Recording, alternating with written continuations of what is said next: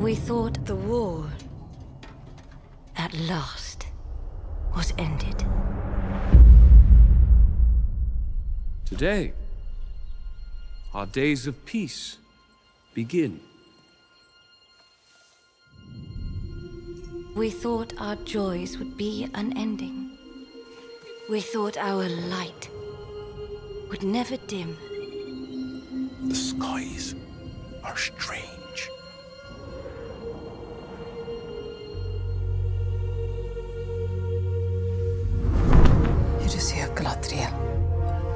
We feared.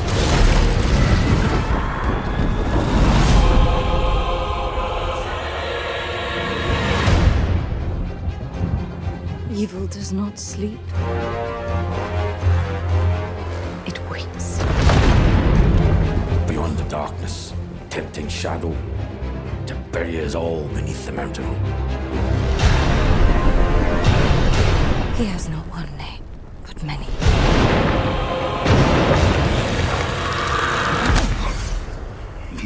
Him, lad? Have you heard of Sauron?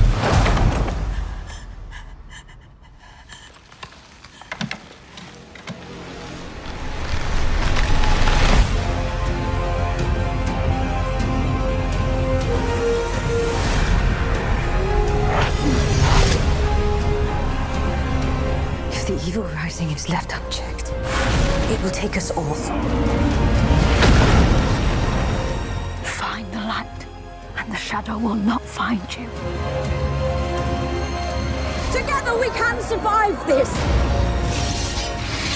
Fight with me.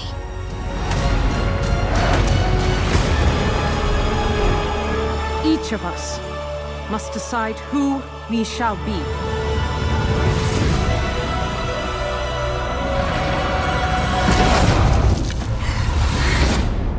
There can be no trust between hammer and rock.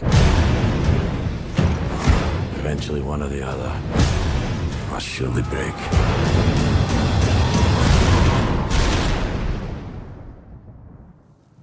Welcome back to the Film 89 podcast. This is episode 85. I'm Skye, and joining me tonight is one of the horde of regular Film 89 guest hosts. He's a comic book expert, a seasoned podcaster, and a student of all things fantasy, and in particular, the works of J.R.R. Tolkien, making him ideal for tonight's subject matter. It is, of course, Mr. John Arminio. John, welcome back, sir. Uh, Skye, I have a suspiciously mined ore for you to take a look at. Would you be interested? Of course. And tonight, John and I are going to be giving you our opinion and analysis of the first season of Amazon's billion dollar series, The Lord of the Rings, The Rings of Power, which debuted on September 1st and ran for eight episodes, culminating in last week's season finale. Now, John, you are a huge fan of Tolkien's work, his books, The Hobbit, The Lord of the Rings, The Silmarillion. But what sure. about Peter Jackson's Middle Earth films? Because am I right that you've never had the opportunity to talk about those publicly on the podcast before? Uh, that is correct. I have not. You know, I do sort of have a complicated relationship with those movies. I remember, like, when those first came out, you know, they were huge events, like with everybody else, and I have very fond memories of, you know, going to those movies and enjoying them with my family, like, you know, over the holidays. But I think pretty soon I turned sour on them because of the a couple deviations they took from Tolkien. But eventually I realized that I was being incredibly pedantic and being too cool for school, and I'm now I have now flipped back and am completely in love with them. So I've been on a bit of a journey uh, with those movies myself, and so I'm now totally in camp uh, Peter Jackson with, with those films. Well, is that all six, or is it? Oh, uh, just the the Yeah. Lord of the Rings, the original ones. I think the most interesting aspect of the three Hobbit films is wondering what Guillermo del Toro would have done with them, Yeah, and how it's interesting that he was like, mm, "This lake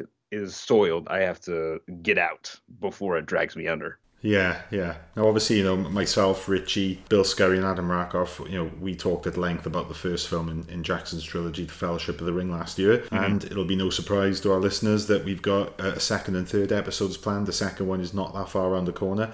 We love Peter Jackson's Lord of the Rings trilogy, just unequivocally, with, without any reservation. You know, I had my own kind of complicated journey with those films, but it got to the point where I was just a total devotee of his films and thought they were incredible. The Hobbit films, they're, kind of like a shadow of the greatness of the, of the Lord of the Rings trilogy for various reasons. But when it was announced, John, that Amazon Prime Studios had acquired the license to produce a show set within the Second Age of Middle Earth, the events of which were summarised in just a few pages of the appendices of The Lord of the Rings and in, I think, more explicit detail than Silmarillion, what were your initial feelings following that announcement?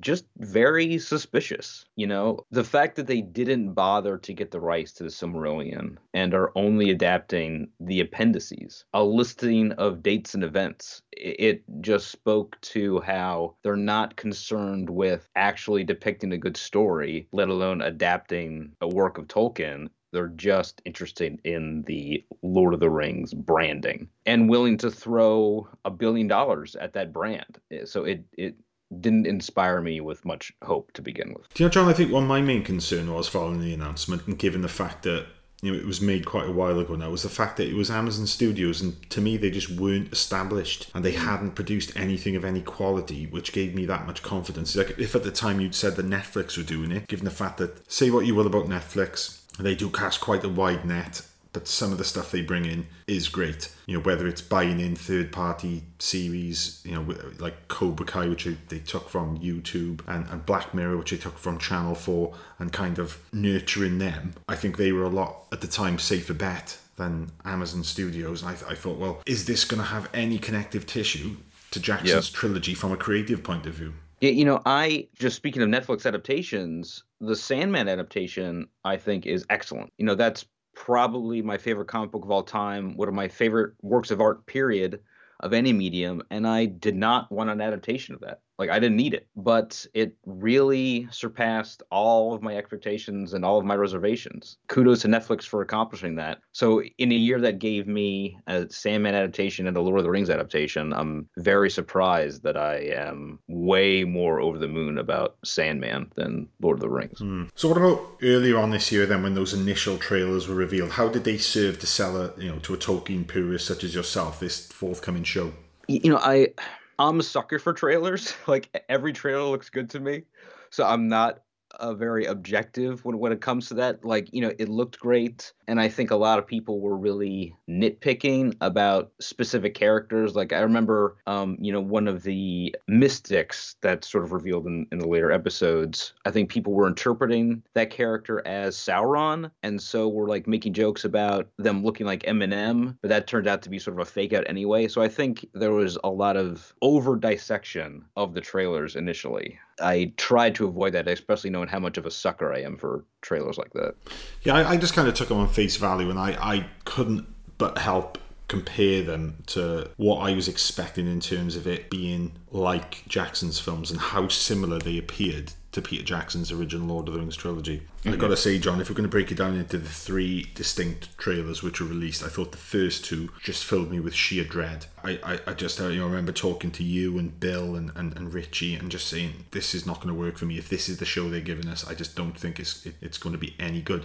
But then that third trailer came, and I don't know if it's the fact that that trailer focused on different characters and showed us things that looked to be ripped wholesale in terms of you know visuals from Jackson's films. In particular that kind of final shot which showed us the Balrog and it wasn't a reinterpretation of the Balrog. It was the Balrog as conceived yep. and designed by Weta Workshop. Immediately then it was like okay I think this trailer's come about due to the huge fan backlash from the first two and I think maybe they're showing us the parts of the show which will appeal to fans of the films. And I'm sure that this trailer is playing down a lot of the stuff that the other trailers showed but that trailer did fill me with a bit more hope. And ultimately, going into a show like this, because I'm such a huge fan of Peter Jackson's films, and I can even kind of detach myself from the Hobbit trilogy because I do understand to some degree where those films went wrong, and the fact that Peter Jackson just didn't have anywhere near the amount of pre production time that he needed. And, you know, there were problems during the shooting of the films. They had to take a huge gap because it got to the point where they you know, the scripts just weren't complete and they weren't complete to a, a satisfactory level. There are other things I just don't understand, John. Like, I always thought it was a studio idea to split that pretty slim book, The Hobbit, into three films, but it turns out that it was actually the decision of Peter Jackson Fran Walsh and Philippa Boyens. It's actually documented in Ian Nathan's book, you know, which I made reference to in, in, the, in the Fellowship of the Ring episode. Ian Yeah. Nathan was obviously given a kind of ground level opportunity to document the making of those six films and, and it's there in his book a book which you know he, he made with the help of Peter Jackson and, and everyone involved in the making of that film and I just don't understand from a creative standpoint how and they, they did such a good job of adapting this huge you know thousand plus page book into three phenomenal films you know which were made you know on, on a relatively small budget when you look at how much footage they put up on screen, like you know, eleven hours worth in the extended editions. And those films cost around three hundred million dollars to make back in nineteen ninety nine to two thousand and three, which is just remarkable. Yeah, you know, it, it's so strange that you say that because, you know, one of the most oft shared behind the scenes stories of Lord of the Rings is Christopher Lee talking about how much it would buoy him to see Jackson just pouring over Tolkien's text. Whenever he needed reference or inspiration or direction, he would turn to the, the, the book, The Lord of the Rings. So it's so odd that then Peter Jackson himself would sort of toss out the text of The Hobbit in order to expand it into three movies. Yeah, and when and it's not just expanding it; it's introducing new characters like Evangeline Lilly's character of Tauriel. Yeah. The character that didn't exist in the books. It, it's introducing Legolas into the story just to satisfy the people who love him from his original trilogy. And it, it was decisions like that that just, from a creative point of view, they just veered too far away from a book which ultimately is it's far simpler than what the Lord of the Rings trilogy was in, in book form. you know that's why I love the the 1977 animated adaptation. Yeah. Like it's it's so you know slim and streamlined and Yeah. it's fun. It, it's a kids movie because it's uh, from adapted from a children's story. Yeah, and I, th- I think Jackson and, and Co. just could have done a, a better job if they just released a three and a half hour long film of The Hobbit and just not introduced all of these extra characters, and if they just let it move along at a sufficient pace and not drag out scenes which didn't need to be expanded upon, and just to put for superfluous superfluous action scenes which just weren't done with anywhere near the sort of conviction and, and execution that similar scenes were done 12 years before in, in, in the, the previous trilogy made. So yeah, but I, can I can detach I, I can com- compartmentalize those films, the, the first three Lord of the Rings films and, and the Hobbit films, and I'm also able now to do the same with this show. So, John, now that we've had eight episodes with a runtime of roughly nine hours, has this show lived up to the huge expectations of what a multi million dollar production based on easily one of, if not the most important works of fiction ever written should be? I gotta I gotta say no. Like I'm just ultimately disappointed. I I don't hate it. Like Bear McCreary, who does the music, just does an exceptional job of of scoring this you know epic. Uh, so all praise and honor to him for his work. Really shouldering the emotional burden of you know all the writing shortcomings and you know it, it looks spectacular especially in a time when marvel movies the, their special effects seem to look worse and worse and worse as the years go by somehow. But this series just looks amazing. You can see the money being thrown at the screen, the CGI, the practical effects. It, it just all looks beautiful. You know, the orcs look better than they do in the Lord of the Rings movies. Like I'm just astonished at how good the makeup is in, in these episodes. But the writing's just not there. You know, this uh, fantastic YouTube channel, In Deep Geek, that you know goes into like fantasy and movies and, and novels pointed out that the show is built on a mystery box structure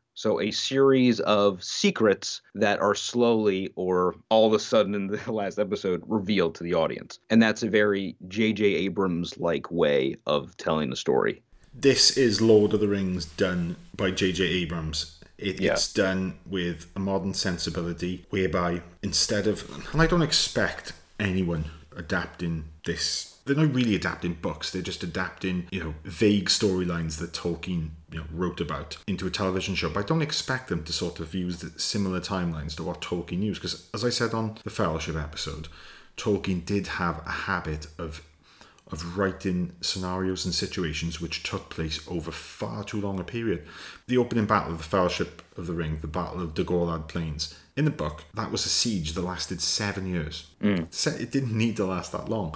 Uh, When, when Gandalf uh, initially left Frodo and then came back, uh, that was years later. The, the, the timelines in Tolkien's universe are, are just stretched out over such a vast period that it's not simply just not going to work either on film or, or on, in a television show. But the story that this show is trying to tell, and it, it's also kind of mixing up the different ages of Tolkien, uh, of, of Yep. Middle Earth, like the, the first age, the second age, and the third age. And it's kind of taking events that happened in different ages and it's putting them all in the second age.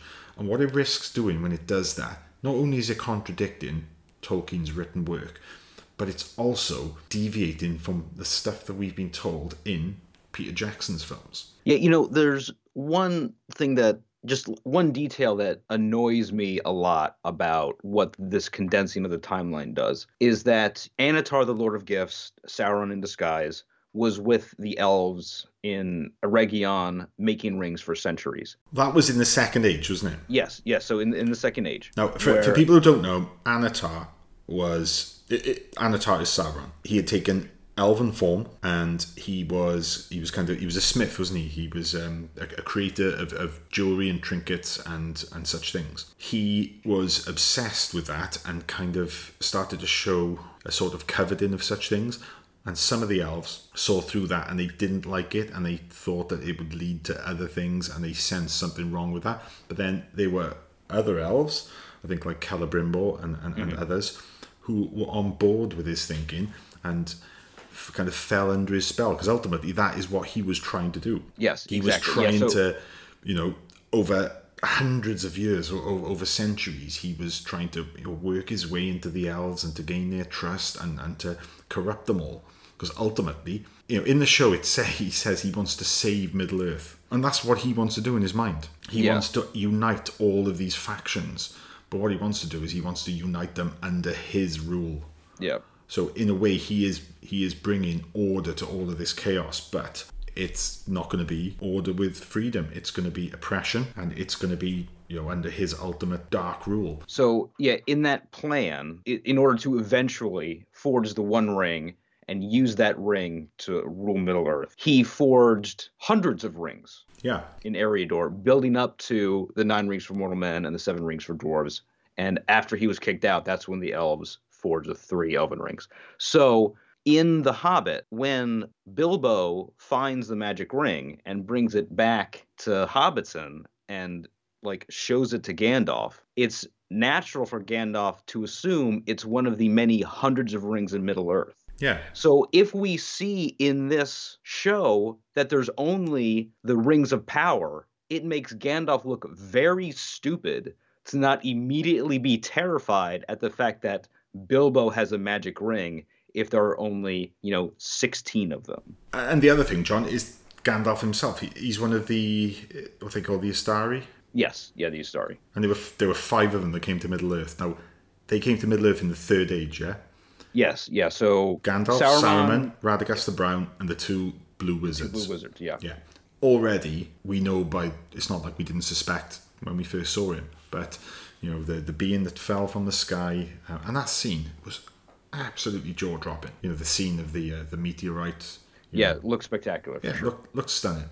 Turns out that that character, through a quite clumsily shoehorned in piece of dialogue, which calls back to something he says to Frodo in the Fellowship of the Ring, It's clearly Gandalf. And if it's not, then it's just going to be a bit of a bait and switch, which comes across as a bit cheap. But already we've got him in Middle Earth in the Second Age, which is contrary to Tolkien's book. Yes, yes. Gandalf was actually the last Istari to go to Middle Earth because he was very reluctant to go. He didn't want to corrupt any of the people in Middle Earth. He thought he wasn't worthy to go to Middle Earth. So it, I, I could see if it was like one of the Blue Wizards, that would make more sense. Or Yeah, because I don't think I don't think Tolkien fleshed those characters out, did he, in the books? Yeah, no, Yeah. they and, the Blue Wizards were off in the east, and so even Gandalf didn't really know what they were up to. So I think n- narratively, it would make more sense if he was one of the Blue Wizards. But you know, I'm also like, you know, one of the major characters of Tolkien's Legendarium that was written out of the original trilogy was Glorfindel, who was an elf, uh, one of the greatest warriors o- of the elven race. He fought and killed a Balrog in single combat, but in that process died but because he was so honorable and so powerful, he was allowed to come back in the Second Age to look after Middle Earth for the Valar.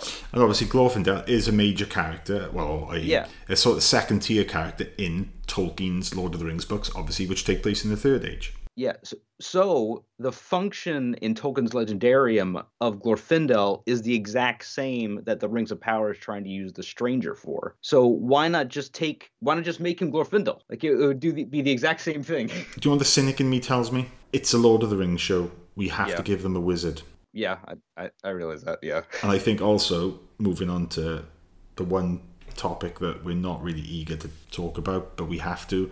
I think exactly the same thing applies to the Harfoots, and I think it's a case of it's Lord of the Rings. We have to show people who are hobbits or at least look like hobbits.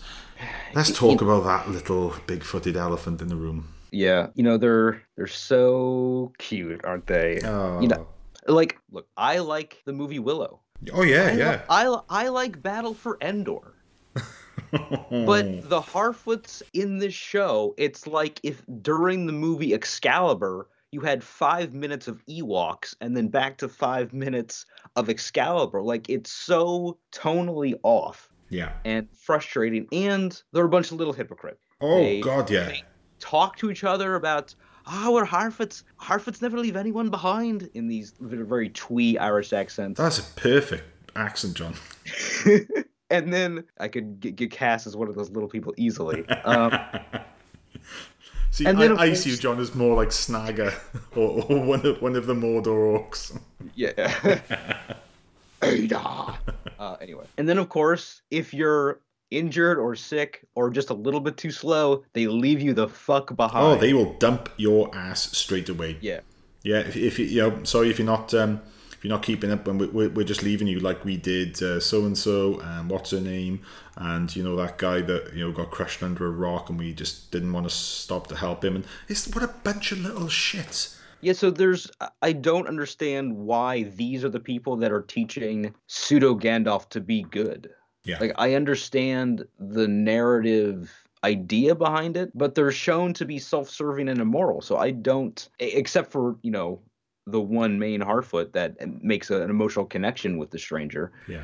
But yeah, they're you know, they contradict themselves, they slow the plot down, they're not fun or funny or endearing. So it just it's just very frustrating to Yeah. to watch them.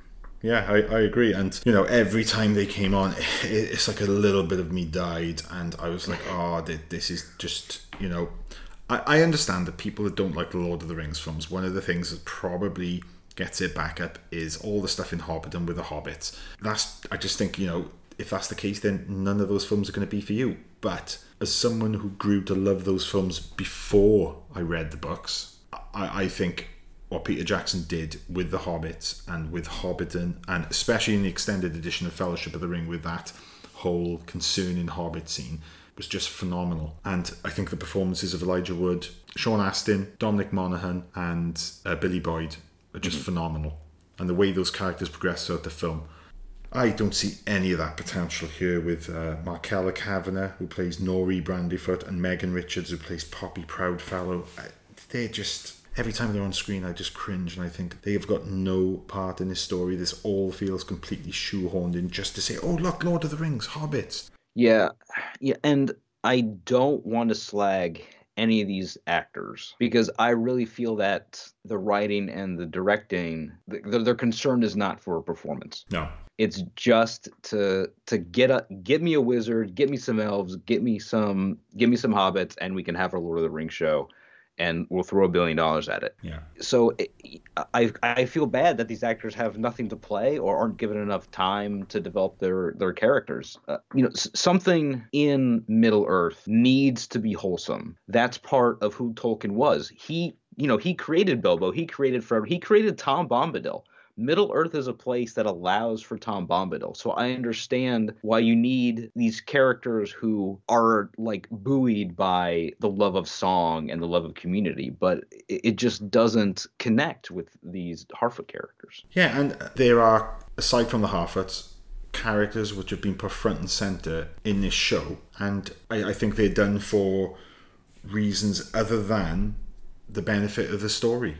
And the story should come first and foremost with regards to whether you're writing a book, obviously, whether you know, regards to you making a film, and certainly with a television show, which is long form storytelling, you know, has got advantages over film. You know, aside from the Harfoots, I, I'll, I'll hit the head on. My biggest problem with this show is Galadriel. And the reason being, Cate Blanchett as Galadriel, for the relatively small period of time she was on screen in Peter Jackson's trilogy, and for the much longer time she was on screen in The Fellowship of the Ring, she was absolutely phenomenal, both in terms of her performance, her look, every line of dialogue she speaks, just the way she carried herself. Yeah. She didn't need to be seen climbing an ice wall in a suit of armor and and pushing her, her, her elven team to the point where you know they were dying of exposure. She didn't need to single-handedly take on a snow troll whilst the rest of the crew just watched because she's so awesome and kick-ass. Galadriel, merely by speaking, commanded the screen. She just oozed charisma.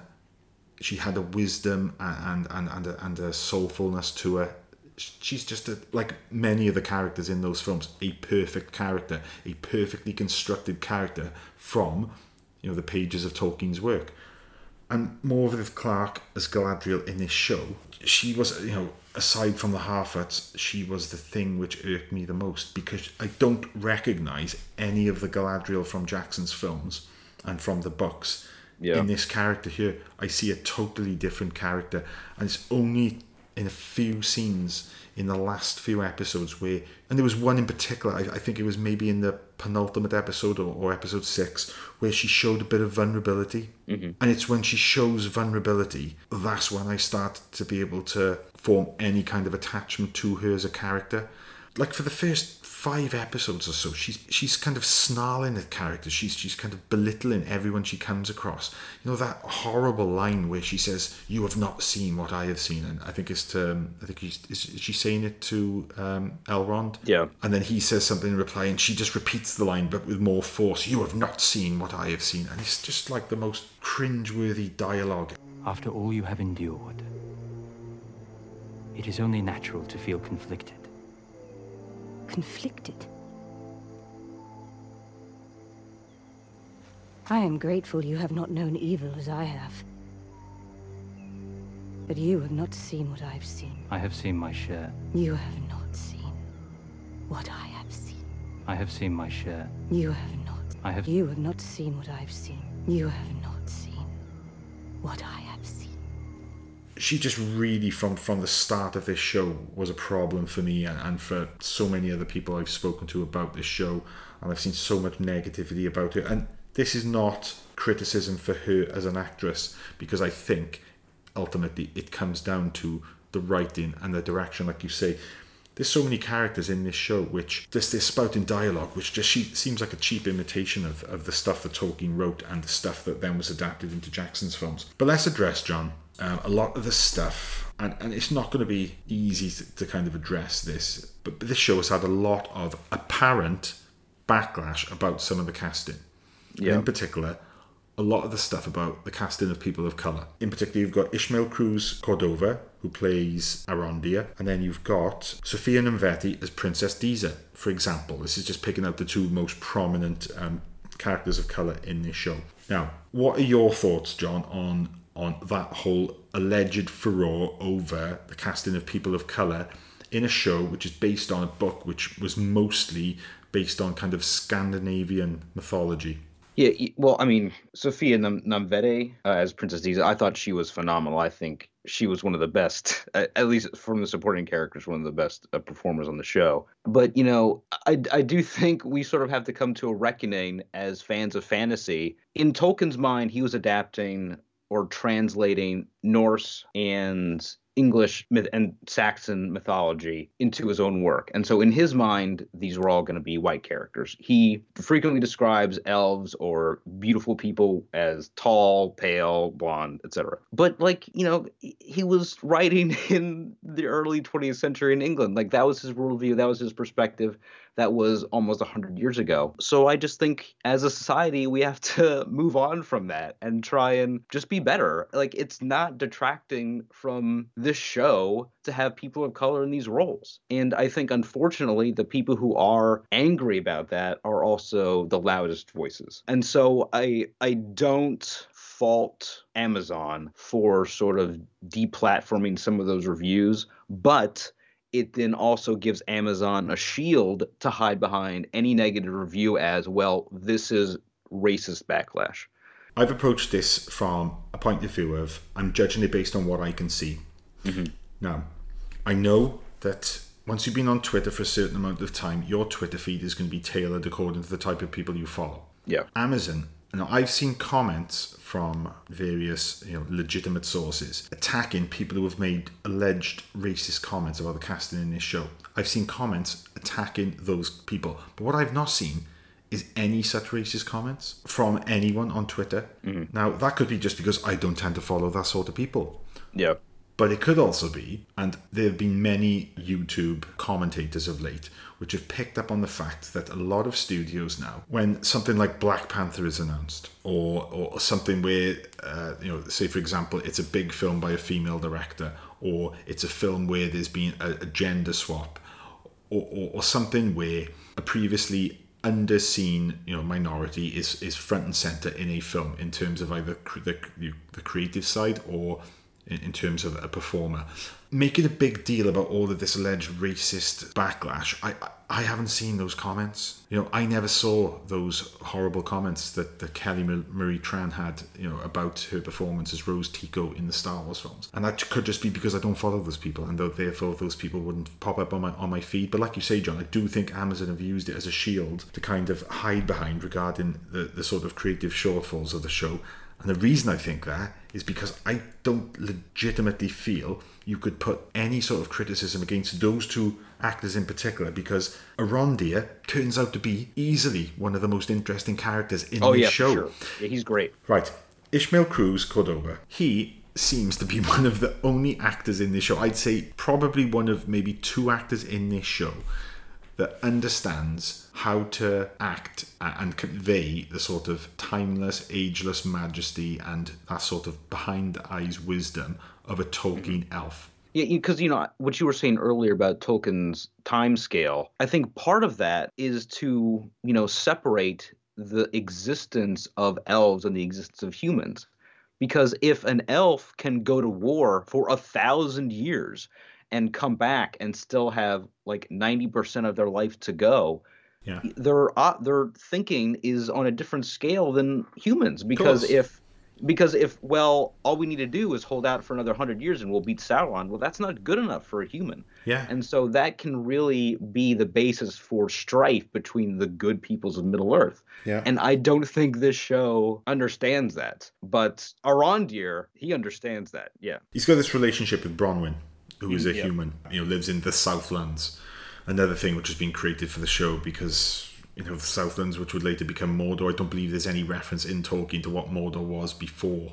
And I certainly don't think the term the Southlands was something they used. I might be wrong. But yeah, he's got this relationship with a human, Bronwyn, a mortal, and you know, you can just see the pain behind his eyes about the fact that it's like this forbidden, you know, romance. He he just conveys something which every other actor in this show who plays an elf just completely fails to grasp. I think the only other one that comes close maybe is the guy who plays Gil-galad, and I think that may be a personal thing because I just think they cast someone who looks so much like the actor who you only see very briefly in the prologue of the Fellowship, but they cast someone who looks almost exactly like him, and I think. For me, then, that's that sort of kind of connective tissue which links me back to that character. And he also does seem to convey himself in a similar way to what, you know, we saw Marton Csokas as Celeborn Yeah. and and also then like the aforementioned Cate Blanchett, and then you've got Hugo Weaving as Elrond. The Elrond in this show, he just it doesn't seem anything like what I perceive the character to be like. You know, we're talking about a character that's thousands of years old. Yeah, you know, he's he's young compared to Gil-galad, but he's still like a thousand years old at Yeah. least. Yeah, yeah. Or more, more than that. But going back to the point I'm trying to make is those two examples I've picked eh, here, Arondir, easily one of the most interesting characters, and I think the color of his skin is absolutely irrelevant to the story. Yeah. Now, you know, I I did get into it with a customer at my store just yesterday about how dare they introduce this gay character in this DC comic. So these assholes are out there. But the, the fact that I'm bringing up this per so even in, in my life, their presence is their the way that my dedication to thinking about them is exponentially more than their numbers because it really fucking bothered me that this guy came to my store and complained about this. Yeah.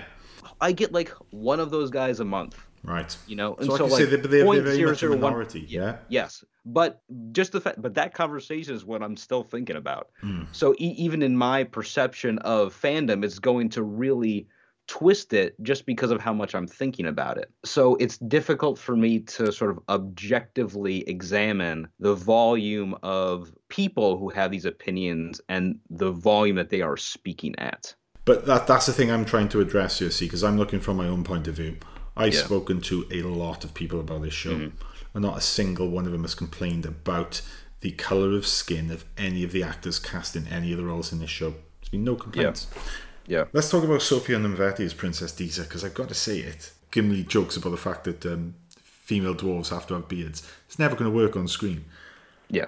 But I've got to say, having now seen, you know, all of her scenes in this first season in their entirety, the warmth that you have between her and Elrond, because they've got a friendship. Obviously, she's married to Durin. Elrond's close, one of his best friends, and also then her relationship with Durin himself. There's just a warmth to her character which the show needed. And and there's also there's also like a, a humorous exchanges between her and Elrond. The fact that they know each other and they joke about Durin and they kind of make fun of him and, and stuff like that.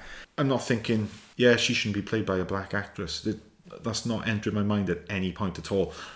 And that's not been at any point brought up in any of the hundreds of discussions I've had with people about this show. So the fact that Amazon is just putting so much emphasis on this as being the single point of criticism which everyone is leveling at this show, it's Yeah. like, no, it's not. Because if you actually take time to read any number of these reviews which are popping up on IMDb or, or any other you know sort of review platform, they're not.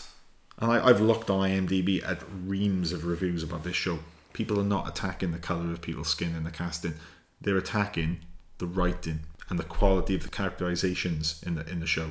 And to concentrate on the race issue, I think is I think it's also immoral if it isn't actually you know the the main point of discussion from the vast majority of people. Yeah, it could be a horrible little vocal minority which is saying those things, but let's just leave them as they are under a rock where they belong, and let's just address the main problems with this show because this show isn't done now. This show has only just begun, and if Amazon are going to be responsible showrunners and they're going to take on board the reams of criticism which are being thrown at them, don't don't take reviews off and don't take all those one star reviews off just because you don't like them.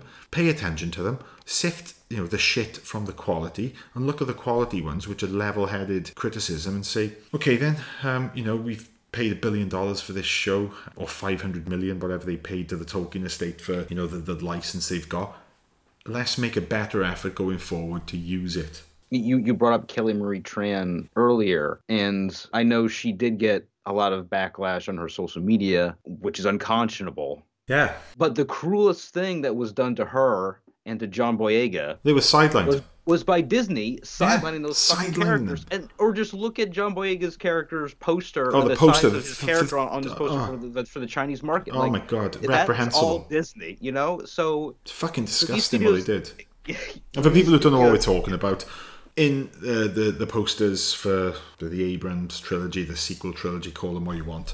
For the posters for the Chinese market, John Boyega's character of Finn was actually reduced greatly in size on the posters. I wonder why. Look elsewhere if you want the answer to that question as to why they would do that for the Chinese market. But my God, what does that tell you about you know these corporate minds and their ultimate priorities? So I'm sure there were discussions at Amazon, like there were at Disney. How do we address this issue? Yeah, I'm positive they had a plan to say, well, whatever negative back. I mean, this is this is getting into some tinfoil hat territory, but it is conceivable that they had a plan to instead of doing what Disney did, which was very visible and visibly reprehensible, do sort of the opposite and go and put that out in front, and then use that as a shield from any actual fan Yeah, crit- criticism. right, John. What characters in the show did you like? Yeah, uh, yeah, Arondir, uh, loved Arondir. I did find Adar fascinating. Oh yeah, Uh, it's sort of introduced as a possible Sauron, but it was kind of pretty clear that that was sort of a red herring. Yeah. But the fact that it was a first generation orc, one of the original elves in the first age, who was twisted and malformed by magic by the original Dark Lord, Morgoth, into being one of his servants. By in Tolkien's own words, that is the worst sin committed by Morgoth, to take these beings and twist them into his own service through torture and dark sorcery. So this is one of the original, maybe one of the last remaining first generation orcs who is now the quote unquote father of the orcs that we're much more familiar with. And so he is trying to make a home for this population of people that both Sauron and the elves have sought to exterminate. I think that is an example of the show expanding Tolkien's world in a way that we weren't expecting, doing so with a lot of intelligence and picking an actor who's able to handle the material. And a, a great makeup job as well, because he's an excellent sort of melding of orcish and elvish traits. So just like full marks on the character of Adar. Yeah, um, I think Owain Arthur as Durin was great, and Yes, we- for sure. Yeah, we briefly saw then Peter Mullan, who you would have known from Trainspotting as as, as his father Durin the Third. I thought he was good. Mm-hmm. Like I say, from a point of view of how he looked, I thought Gil-galad was great. Not so much in terms then of his acting. I thought Charlie Vickers as Halbrand, or as everyone was calling him, not Sauron. I, I liked him, I, I Yeah. I liked him until it was confirmed that he was Sauron. At which point I was like, no, this is this has all been done wrong. It should have been done as written. He should have taken elven form and been this Yeah. overly beautiful looking elven man. What what really bothered me about the use of Halbr- Halbrand is that him being Sauron and the way they is sort of initiated Galadriel's relationship with him is that it makes Galadriel very stupid. Yeah, because they initially meet sort of out in the middle of the ocean. Halbrand's on a raft with a few survivors from a shipwreck. Then, out of nowhere, comes both a storm and a sea monster. Halbrand sort of sacrifices everybody else as a distraction for the sea monster, saves himself. Then, when Galadriel is drowning, he saves her. Then they're both sort of taken to Numenor. He's able to charm blacksmiths, peasants, and royalty with a few sentences into doing what he wants. And she's convinced that he's the king of the Southlands because he has his little pouch. So he clearly, he maybe has like powers over the weather, it almost seems like. He certainly possesses supernatural powers of persuasion. Um, he ha- he's very cagey about his past. And then it takes to the last episode for Galadriel to even like look up the lineage of the kings of the Southlands. Like it she should have been suspicious of him 5 minutes after meeting him. Yeah. But instead she's totally like, "Oh, this is the savior Middle-earth has been looking for." It doesn't make any sense. I don't understand why. Because she's suspicious of the motivations of her fellow elves. So Yeah. why is she so trusting about this guy that she just met and just saw kill three or four innocent humans? It doesn't make sense. no. I, I liked Lloyd Owen as Elendil. I- Yes, I saw in him the possibility that he could one day grow to be the, the king that we saw briefly at the you know in the beginning of the Fellowship of the Ring, and he also had he, he had a gravitas to him, and you could see he would potentially be a great leader of men, and that is a character archetype that we are no longer allowed to have in 2022. Sorry, but you know the the, the, the quantity of strong male characters has greatly diminished in recent times in, in, in a lot of franchises, and to see a character like him, just a normal heroic male character like we saw with Aragorn and Boromir and characters like that in. in in, in Peter Jackson's films. It's nice to see a character like him, and he just brought a lot to the role. However, I didn't like you know his son Isildur. I understood where they were going with putting that weakness in, but when you have those scenes where you can almost hear whatever it is whispering to him, it shows his later weakness when he succumbs to the to the ring, and that isn't really weakness because anyone anyone can succumb to the rings. Gandalf knew that he could. They all knew. So putting this sort of thing so earlier on, even before Yep. the ring has been created, it's, it just makes no sense. It's just silly and it's setting up what we know is going to happen. But you don't need to set that up. You can show him to be the most heroic character. He's still going to succumb to the ring. And you know, in Tolkien's writing, Isildur was resisting the ring. He was taking it to Elrond when he was ambushed by orcs and killed. So But then, but then ultimately, he took it to, to Mount Doom yeah, and he failed to throw in him. But Yeah. nobody could resist the ring at that point because the ring, at its ultimate point of where it's facing its own doom, is going to get its claws into whoever has it and it's going to stop them from doing it. Because you know Isildur, the, the dramatic irony of that character is that he's so noble and so powerful. Where he's the guy that cut the ring from Sauron's hand. Yeah. When Elendil, while Elendil was killed, it was Isildur who slew Sauron, and even somebody that strong, that noble, could succumb to the ring. So Yeah, you, it's, you- it's like doesn't Sar- Saruman says there are none who can resist it. yeah, exactly. So you you need to have somebody who can portray that in, in this show. Otherwise, you're not doing Isildur. I, I, I'm hoping in later seasons we get to see him rise to the occasion, maybe even surpass his father. But it doesn't seem like they're writing him that way. John, what do you think about the whole Mithril subplot and how that is tied into the fate of the elves? I, it's very frustrating because obviously there's none of that in Tolkien's Legendarium that the elves needed Mithril to prevent them from fading away. There is a lot of elves fading away themes in Tolkien, so I understand where that's coming from. But to all of a sudden be like, oh, we have like three weeks or else we're all going to die. Yeah. seems pretty silly and sudden, especially for the elves. But what frustrated me the most is that, you know, the characters the show wants us to be on the side of, you know, El- Elrond and Durin, therefore mining for more mithril, delving deeper and deeper into the dark depths of the Lonely Mountain or or, or Mount uh, Khazad-dûm, sorry. But we know as viewers who have probably watched the Lord of the Rings movie, that's what led to the extinction of the Dwarven Kingdom Yeah. because they unleashed the Balrog. They delved So- they delve too greedily and too deeply. Yeah, so I don't understand why. I don't understand what the show is trying to do. It seems like, from a dramatic perspective, that King Durin is being cruel and cold and not, you know, hearing the needs of his people. But we know, as people who have seen movies, that they're all going to get killed by the Balrog.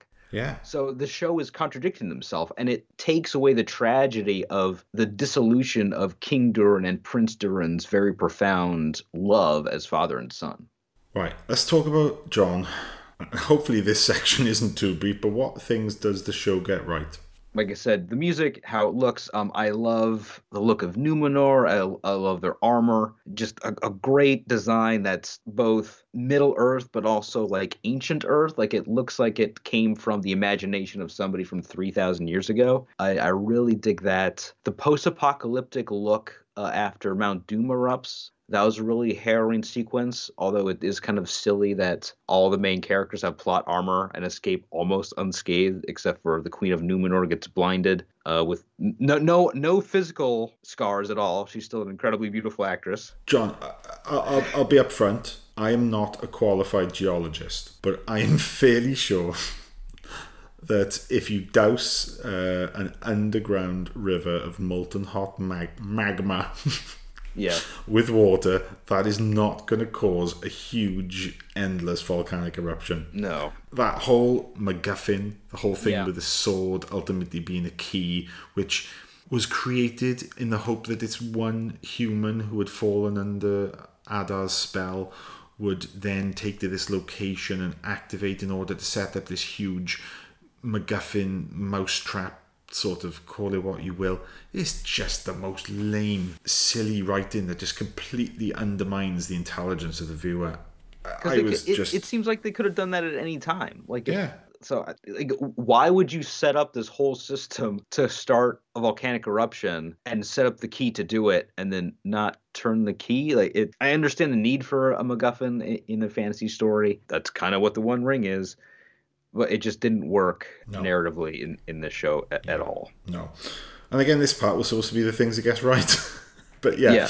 the look of the show, yeah, the look of the show. Yeah, it, the look at the the characterization of Adar. Um, I- I really thought the sequence where Arondir was like enslaved to the orcs that was very painful and distressing. You know, because it was it's and gory and violent. And when they set Yeah. the, they set the wargs on, uh, that was the episode where the wargs were like ripping people's guts out. Yeah. and you know you had that one character having their throat cut by the orc. You know, it was a, a level of distress and violence and stuff which we which we'd not seen in Peter Jackson's films. and it, it shows the depths that Middle Earth can take you to. You know, Yeah. you have an elf, the, one of the highest beings in, in this world, taken as low as any living being could go. Mm-hmm. And the fact that you had two of the strongest performers sort of going head to head with each other in in scenes just made everything stronger. Yeah, you know, th- when we first saw Numenor, I, I was like, wow. Yeah. That is how you imagine the place. Like when you when you first see the Argonath in, Fellowship of the Ring, Mm-hmm. and they kind of you know they, they, they're like centuries old by that point. Uh, you you can see the former majesty of of, of Numenor and you know the, the you know, the architecture and that sort of stuff. But to see it in its prime, yeah, it, it, it looked fantastic. The production design in the show is just incredible. Absolutely. Although there are areas where I look at it and I think it's still kind of it, its reach is exceeding its grasp and it's not getting things right in the way that the Lord of the Rings films did because some of the costumes, when I look at some of the armor, I just think yeah, it's a high bar. It's or the highest bar that was set by by you know Richard Taylor and Weta Workshop and, and all of his crew and all of the incredible work that they did. And I don't think that this show has reached that in terms of that sort of like the, the minute detail of the costumes. But again, that is a minor nitpick because in comparison to any other number of shows that we're getting at the moment and have got in the last few years, yeah, I think the production design, in general, the visual effects. I also like the music, you know, Bear, Bear McCreary's music. It's fitting. I'm not going to say it's as good as what, anywhere near as good as what Howard Shore did with the Lord of the Rings films, and also got to say with the subsequent Hobbit films because he made some cracking scores for those films as well. Yeah. But yeah, it looks phenomenal, and there, there are moments where you just see these establishing shots of the landscape, um, and it just looks great. Even little things when they threw in that very brief shot of the Ents um, in an earlier episode, I thought that looked phenomenal. And then the bit with the stranger we later find out to be not Gandalf is, is you know that that uh, meteorite is, is going across the sky, and then you've got Arondir and Bronwyn watching it. And that was actually one of our Film 89 shots of the day a few weeks back because it was just such a jaw dropping shot. It is full of incredible visual stuff like Yeah. that. and then you know intimate moments between Prin- Princess Disa and Durin. So like it, the show is able to capture intimacy Yeah. and friendship and quietness and also grand spectacle. So you know. In, in this 11 hour epic there's 15 or 20 minutes where i'm Yeah. able to like step out of myself and enjoy it but i'm never thinking what's going to happen next i'm always thinking what are they going to do now Yeah. like I'm I'm always second guessing the writers. I'm thinking, is this revelation a lie, uh, a, a misdirect? I'm I'm never I'm never in the story. I'm always two or three steps removed from it. And there's huge portions, John, where like logic gets thrown completely out of the window. And in particular, by that I mean, say for example, when uh, Galadriel and Elendil uh, have left Numenor and they're making their way to Middle Earth uh, on ships, and then all of a sudden they've they've landed and they're on horseback and they're making their way to exactly where they need to go. There's no establishing little bit of narrative, like a little nugget of of, of, of a, well, a plot point really that tells us how they have obtained the information which tells them where they need to go because Middle Earth is this huge place.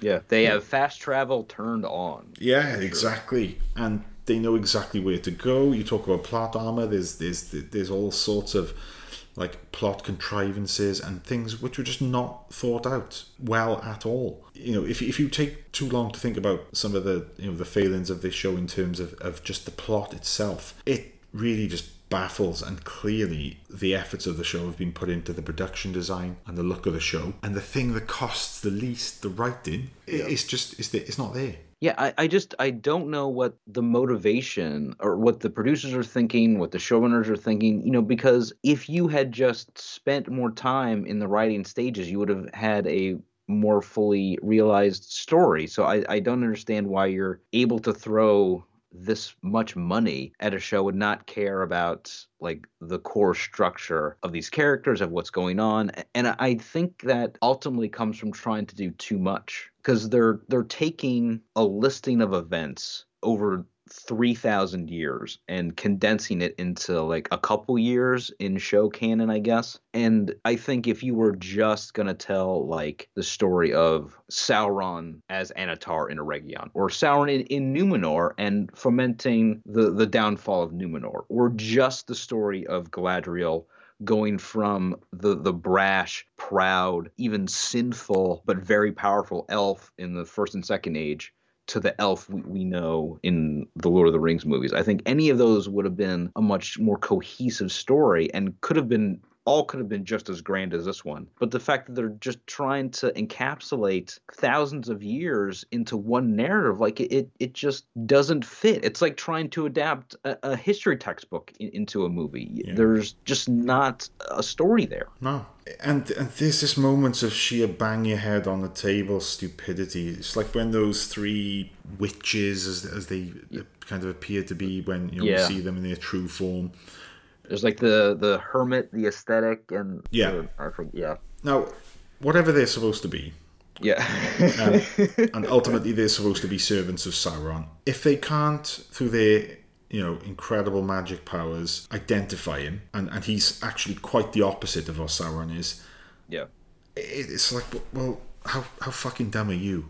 Yeah. You know, now like Istari and Sauron are both the same class of being, like Maiar. So like lesser angels. I Yeah, guess. that's right. And are we to think then that Sauron, who was a servant of Morgoth, who was like you know, the big bad of the First Age, following the fall of Morgoth, Sauron then ended up in a situation where he was what up in space and ended up crashing back to Earth? Is that what they're you know thinking has happened to him? Yeah, I, I have no idea. Yeah, I don't Yeah. know why they wouldn't. I understand why they might be pursuing an Istari to try and get information on him, try to understand what he's doing, why he's in Middle Earth. I understand why they want to kill an Istari because hmm. he's probably there to stop Sauron. Yeah. But why they would think it's Sauron, I, I don't I understand why maybe the audience would be confused about who he is because there's so many red herrings about who the stranger is. And it takes the menace out of these three villains who are supposed to be so evil, but then are pretty summarily dispatched.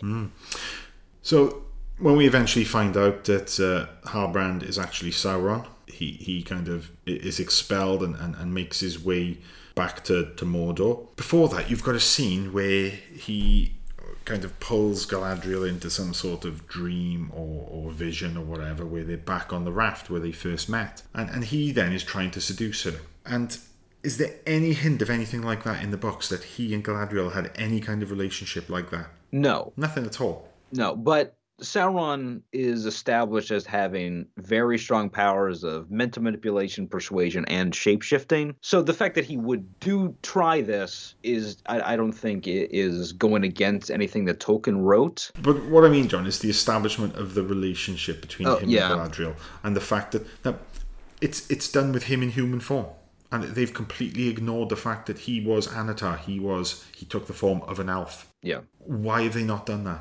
It, it- like you say, it's because it's kind of like it's got this sort of oh, what's the twist of the week going to be? You Yeah. know, you know, you've got all of this kind of bait and switch, and it's like, oh, this character that we, you know, we we wanted you to like uh, actually isn't, you know, what they they profess to be, and They're they're just second guessing audience expectations and then trying to subvert those expectations rather than just trying to write a, a good story. There there's just too much like well well what are fans gonna think? What are the, what are the theories gonna be? So we have to subvert those theories in this way, and and then and you you can't write a satisfying story like that. yeah, What made me the angriest about that is that the speech Galadriel gives in Lord of the Rings when Frodo offers her the ring is now, by the dint of the show, an echo of what Sauron said to her. And for me, Galadriel refusing the ring is the climax of her story, her 10,000 year life of being brash and proud and sinful and being offered the power to right the wrongs of her past, to slay the person she detests most in the world, to rule Middle Earth with a hammer of light. And she says, No, I don't need it anymore. Yeah. I've passed the test. And so for this show to turn that into her quoting Sauron, mm. it fuck off. because yeah, he It's- says, doesn't he? He says, pure fan service. you, you'll be stronger than the foundations of the earth. The exact line that she says when Frodo sees her briefly turn into Dark Galadriel. And it's like, no, do not do this. Do not in any way sully, you know, the perfect stuff that we saw in those films. and especially because so much of Galadriel's majesty in those movies, separate from everything Tolkien wrote, Cate Blanchett is one of the best actors alive, one of the best actors of her generation, and so you you're piggybacking off of those like six minutes of screen time that she had, uh, of, like of perfection. and you haven't earned it. You know, you don't get to make me think of those moments in that amazing movie by just having other actors say that dialogue. It, it's it, sorry. John, by this point now, I think it's futile to sort of reiterate the question and ask you what else you liked about the show. So, are there any other things that got John Arminio grinding his teeth? Are there any other things which, if you don't mention them now, when we stop recording, then you're thinking, shit, I wish I'd said that?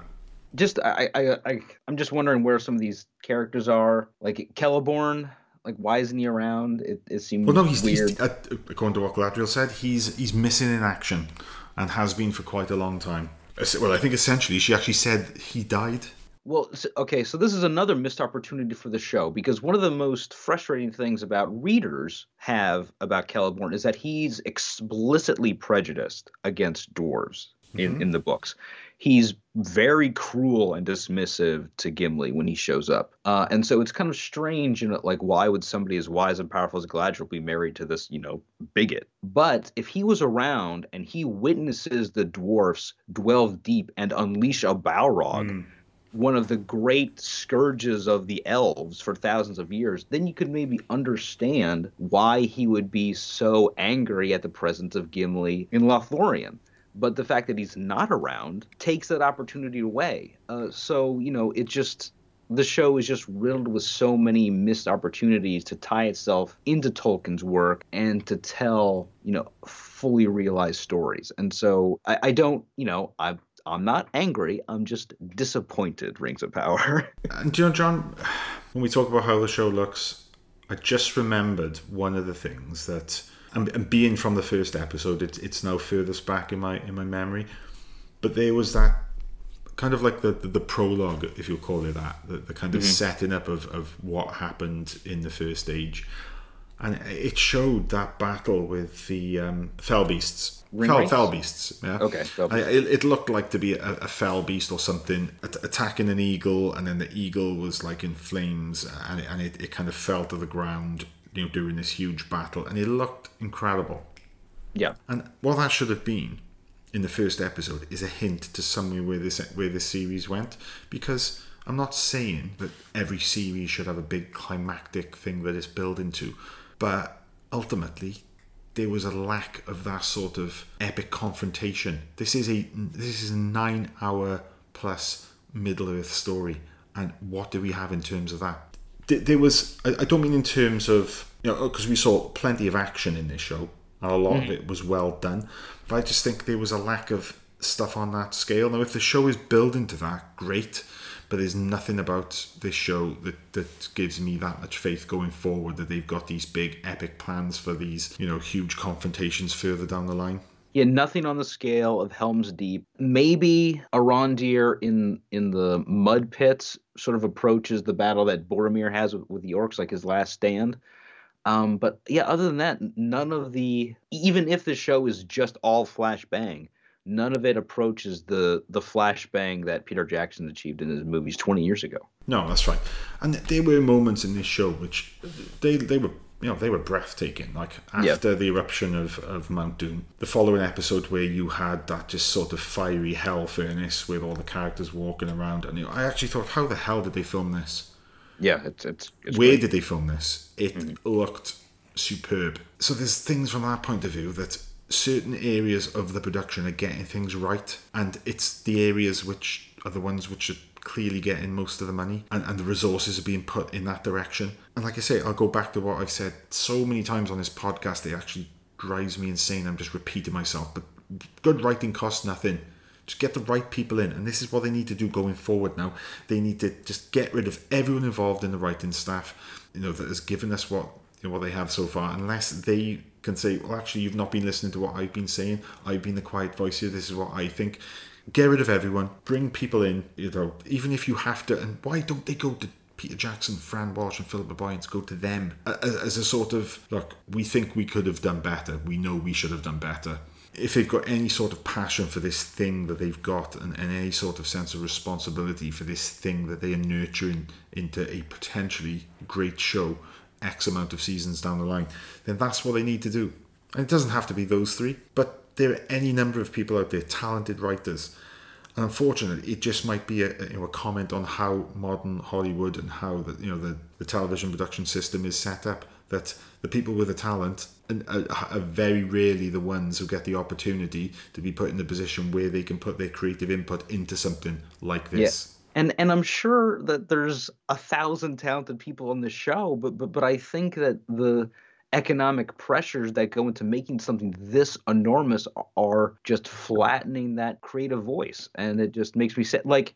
I mean, I know that I'm, I think, the lone person at Film 89 who likes Lower Decks, Star Trek Lower Decks. But the most recent episode, written by a really great comedian named Ben Rogers, touches on the silliness of the Star Wars uh, sequels, the, how they go back and contradict each other. It makes references to pretty much every single uh, Star Trek movie, and it makes a really heartfelt statement about what happens when we judge ourselves based purely on our creative and professional output. And that's in 22 minutes. There are great writers out there able to to make great stories with when they're given the opportunity. And I'm pretty sure those writers are probably working on this show. You know, like we started the podcast talking about, I don't trust Amazon to let those creatives do their jobs Yeah. correct. And you know, John, you say there about that 22 minute episode of Lower Decks. I think this is one of this show's biggest problems is the episodes are just too long. Yeah, for sure. Cut, but again, it's not like there's ex- for you to cut off the extraneous fat from the meat. There's such little quality meat in this show anyway that you're going to be left with nothing, next to nothing. Yeah.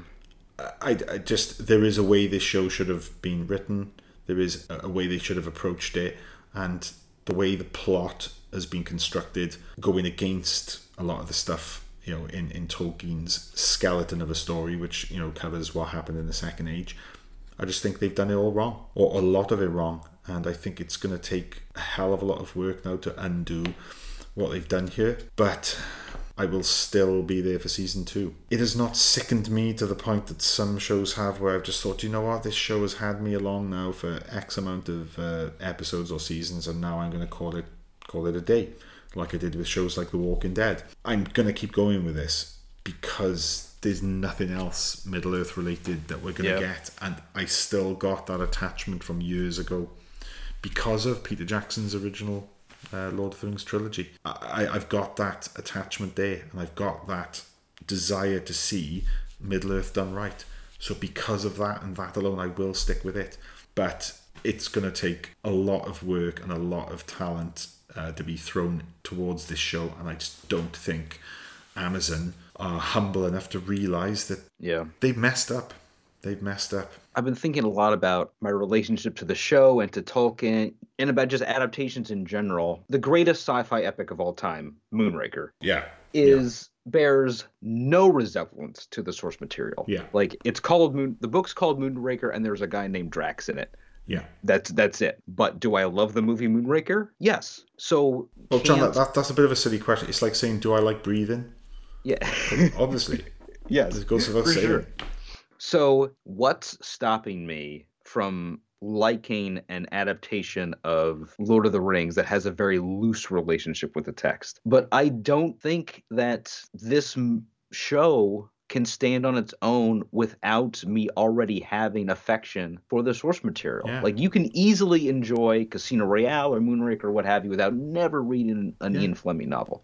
But the only reason I'm still watching this is because of my relationship to Tolkien, the fact that I've read his works numerous times, the fact that every metal band I listen to has 18 songs about Lord of the Rings. Like, I just have too much of an affection for that world, and it, it just wouldn't grab me w- without it hmm. already there. It's like for every scene where you see Arondir kind of barely hiding the fact that he's got a love for a woman that he knows he'll have to watch die if you know he, he, he Yeah. Takes on a relationship with her. And then you've got those nice scenes between Princess Disa and, and Elrond where you've got that warmth between them. And then you've got some of the stunning visuals in the show. For every little bit of that, you've got dozens of scenes of the Harfoots and then and then that wonderful shot of Galadriel on horseback where it looks like she's got a pineapple shoved up her backside. literally looks like it's the most pained form of expression of joy I've ever seen. And it was, I actually outright laughed. I laughed out loud when I saw it. And, you know, everyone I spoke to about that episode was just like, oh, what was it with a shot of Galadriel on the horseback? What were they doing? Yeah, they're, like Morfydd Clark. They're not doing her any favors. I, I genuinely think, John, what they did was they filmed it as was, and then later said, "Oh, we no, we actually should no, we should have told you to express complete joy in this scene." and it looked then like they'd in in a computer made her smile using CGI. Mm. It, it just looked that bad. It just didn't look real. It looked silly. But yeah, you know, we've we've got stuff like that then scattered throughout it, and it upsets me that yeah, you know and ultimately john i don't look you, you look at the lord of the rings films and the, the, the sheer talent and, and recognizable actors you had in that and in this show we've got no one. And you don't have to have recognized recognized actors for it to be good but there's no one here. There's no one to ever go toe to toe with ian mckellen and Cate Blanchett hugo weaving sean astin and sean bean and I, I just the list goes on and on and on but there's Yeah, no know- one here that, that is showing me that level of talent. And the few that are, I think, are subject to such poor writing and, and direction that they haven't got a chance.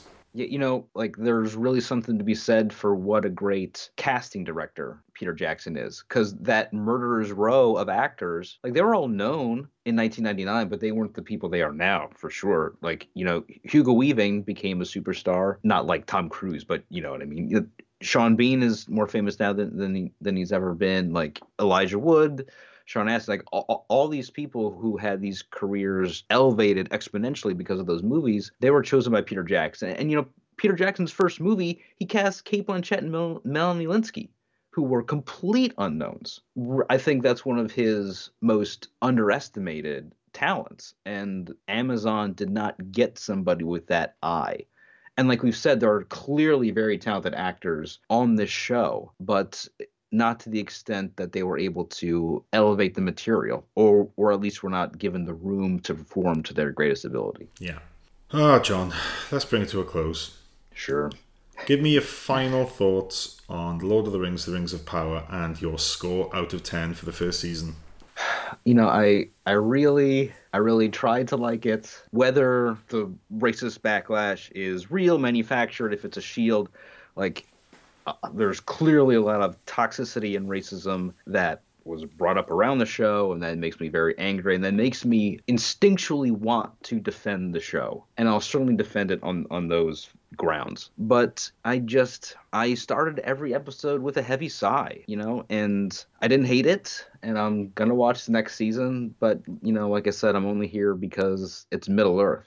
I'd rather watch rob zombie's the Munsters again than watch any episode of this show again. So i'll i'll give it i'll give it a generous six out of ten. Oh. Uh, I, I didn't hate this show, but then I think I went into this show with low expectations from the start because, as much as that third trailer impressed me, I had a nagging feeling that it was just trying to cover up for the, the backlash against the first two trailers. And I immediately identified the lack of, of, of any big names in the show from both a behind the scenes point of view and also, in particular, the casting. There were some beautiful things to behold in this show, but visuals alone, just you know, secondary to a good story and it lacked a good story, it lacked good characters, and ultimately the main failings of this show are the you know from the point of view of the writing. And if you take something as beloved and, and revered as the Lord of the Rings, which it has been shown in 11 hours and 20 minutes of film made by Peter Jackson and co in you know the late 90s and early 2000s, you can take those writings with not a huge amount of money and you can turn them into something remarkable. For me, three of the greatest films you'll ever see. It can be done with the right people. And because this is an ongoing enterprise now, I think Amazon really do need to get their heads out of their asses to get rid of any kind of arrogance on their part and to be quite humble about the fact that they've got this opportunity to create a show for the ages.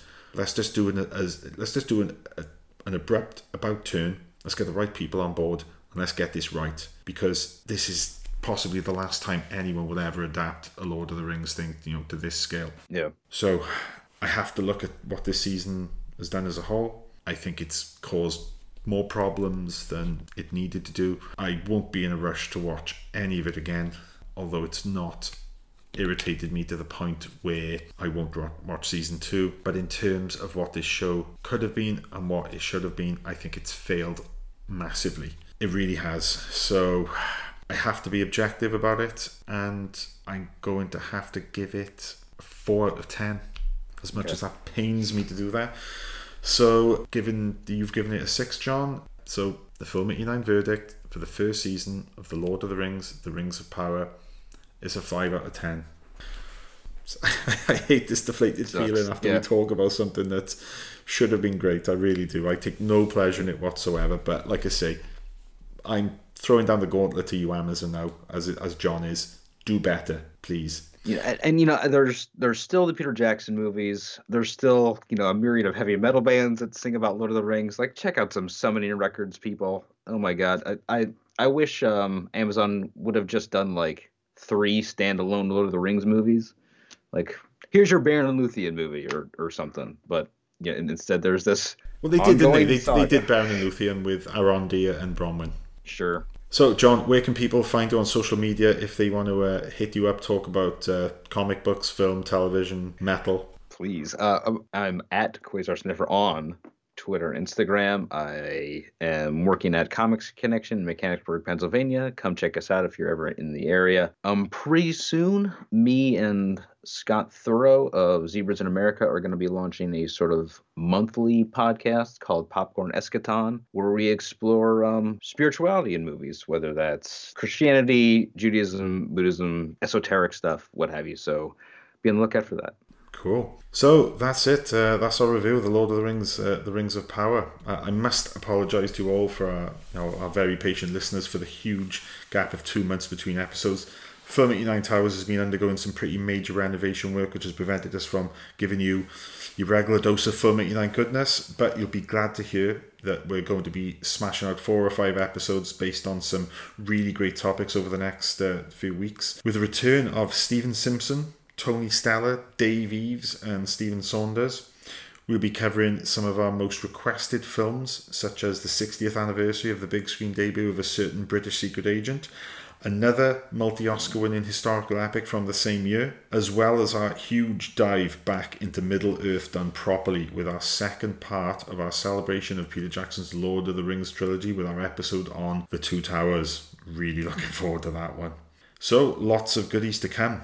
Uh, thank you all for your continued support. You can follow me on Twitter and Facebook at Sky Movies and the rest of the Film 89 crew. You can find links to their um, individual accounts on Film 89 UK on Twitter and Facebook. Please, if you want to hit us up with your requests for future episodes uh, or, or just general discussion, you can DM us or email us at admin at film89.co.uk. Please subscribe if you haven't already and leave us a positive review on Apple Podcasts. That really will do a lot for us. But for now, it just remains for me to say be safe, be good to one another, but more importantly, Stay classy.